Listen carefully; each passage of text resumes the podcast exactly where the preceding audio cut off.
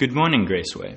Today is Monday, October 28th, and this is Charles from the Morning Bible Study Teaching Team. Today we'll be continuing our journey through the Gospel of Mark with chapter 10, verses 17 through 31. Here, Jesus encounters a rich man. I'll read from the NRSV, but if you want to, you can follow along in any version you like. Let's begin. As Jesus was setting out on a journey, a man ran up and knelt before him and asked him, Good teacher, what must I do to inherit eternal life? Jesus said to him, Why do you call me good? No one is good but God alone. You know the commandments. You shall not murder, you shall not commit adultery, you shall not steal, you shall not bear false witness, you shall not defraud, honor your father and mother. He said to him, Teacher, I have kept all these since my youth. Jesus, looking at him, loved him, and said, You lack one thing. Go sell what you own and give the money to the poor, and you will have treasure in heaven. Then come, follow me. When he heard this, he was shocked and went away grieving, for he had many possessions. Then Jesus looked around and said to his disciples, How hard it will be for those who have wealth to enter the kingdom of God. And the disciples were perplexed at these words. But Jesus said to them again, Children, how hard it is to enter the kingdom of God. It is easier for a camel to go through the eye of a needle than for someone who is rich to enter the kingdom of God. They were greatly astounded and said to one another, Then who can be saved? Jesus looked at them and said, For mortals it is impossible, but not for God. For God, all things are possible. Peter began to say to him, Look, we have left everything and followed you. Jesus said, Truly I tell you, there is no one who has left house or brothers or sisters or mother or father or children or fields for my sake and for the sake of the good news, who will not receive a hundredfold now in this age houses, brothers and sisters, mothers and children and fields with persecutions, and in the age to come, eternal life. But many who are first will be last, and the last will be first. I have a confession. I find this passage pretty unsettling. I'm not the only one. If you look at the history of interpretation for this passage, you see a history of people trying to downplay the apparent severity of what Jesus says. For example, at least since the ninth century, interpreters have speculated that when Jesus says it's easier for a camel to go through the eye of a needle than a rich man to enter the kingdom of God, Jesus refers to a gate in Jerusalem called the Needle's Eye. This gate was presumably pretty small, so it would be difficult for a fully loaded camel to get through it, but not impossible. But this interpretation is a totally groundless conjecture. There's no evidence for it at all. And more importantly, it doesn't make any sense of how the disciples react to Jesus in this passage. Mark tells us that they are astounded at what Jesus says and that they ask whether anyone can be saved given what Jesus says. This reaction doesn't make sense if what Jesus is saying is only that it's hard for rich people to enter the kingdom. So I think we will misinterpret this passage if we try to minimize what Jesus demands we should take the story seriously. But taking it seriously raises some thorny questions. First, is Jesus saying that all Christians need to sell everything, or that Christians shouldn't own property?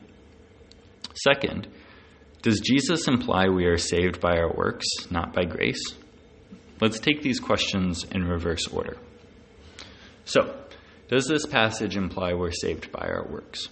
Well, the rich man runs up to Jesus and asks what he must do to inherit eternal life. Jesus answers by listing some of the Ten Commandments.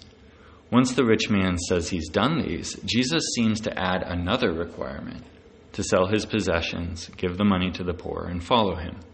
That looks like another work. So you see the problem. Now, one thing we might say about this problem is that we know from other passages in Scripture that we're saved by grace, not our merit or works, and that this should control how we read this passage.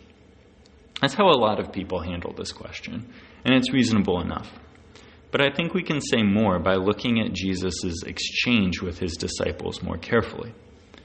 After the rich man walks off dismayed, and Jesus says it's easier for a camel to go through a needle's eye than a rich man to enter the kingdom, the disciples ask, Who then can be saved? Notice what they've done. They've generalized the question to refer to anyone, not just rich people. And it's this question that Jesus answers when he says it's impossible with humans, but possible with God. So it seems Jesus is saying that we cannot save ourselves, only God can. And that implies our need for grace. Furthermore, throughout Mark's gospel, we've seen people approach Jesus to be healed. When Jesus heals them, he often says something to the effect of, Go, your faith has saved you. Notice the word saved there. Although we can't really be certain, it seems likely that Mark means this to have a double meaning. People's faith has saved them in the sense of letting them be healed, but it has also saved them in a deeper, more eternal sense. If that interpretation is right, and I suspect that it is, then Mark does not does think that we're saved by grace and through faith. But it's important to remember that Mark, just like Paul for that matter, thinks true faith is obedient faith. That's part of what this passage is about. Which brings us to our other question Is Jesus calling all people to sell everything they have and to live like monks? monks? Is Jesus saying, in effect, that Christians cannot have any possessions at all? Well, listen again to what Jesus says Go, sell what you own, and give the money to the poor give the money to the poor. That command doesn't make sense if Jesus is saying that everyone must give away everything they have. If that's what Jesus was saying, the poor too would have to sell everything they have, and it wouldn't make sense for Jesus to tell the rich man, man to give them money. So Jesus isn't saying everyone needs to sell their possessions and give away all their money. Some people, the poor, need more money. But I want you to notice the danger of what I've just said. I began the podcast by noting how the history of interpreting this passage is a history of people trying to get out of the seemingly severe implications of Jesus saying. It looks like I just did the same thing. By claiming that Jesus isn't telling everyone to say, sell everything, one might conclude that this passage is really only about this one particular rich person and his need to sell his possessions. That would effectively neuter the force of this passage, prevent it from having any import for us. But that would be a big mistake. Mark wants us to think very seriously about the way money can prevent us from following Jesus. Remember back to the parable of the sower in chapter 4. One of the things that prevents the seed from growing into maturity is the quote, lure of wealth and the quote, desire for other things. Jesus repeatedly emphasizes in Mark and in all of the Gospels that the desire for money, for wealth, is a very serious and dangerous spiritual temptation, one that can easily prevent us from having true faith. In Mark 8, Jesus says that if people want to follow him, they must take up their crosses and deny themselves. The point is that following Jesus is costly. It requires living in a way that is different from the world around us. That way of living requires sacrifices. Mark wants us to see that Jesus' command to the rich man to sell his possessions and follow him is just a particular application of Jesus' general call to deny oneself and follow him. The rich man wasn't willing to do this. He loved his possessions more than he wanted to be Jesus' follower. As the parable of the sower shows, Mark wants us to see that the rich man faces a perennial temptation we all face. So, Mark's question for you is this Is the lure of wealth preventing you, like the rich man, from following Jesus? Are you sure about that? If Jesus said to you that you have more than enough and that you must sell the rest. Would you?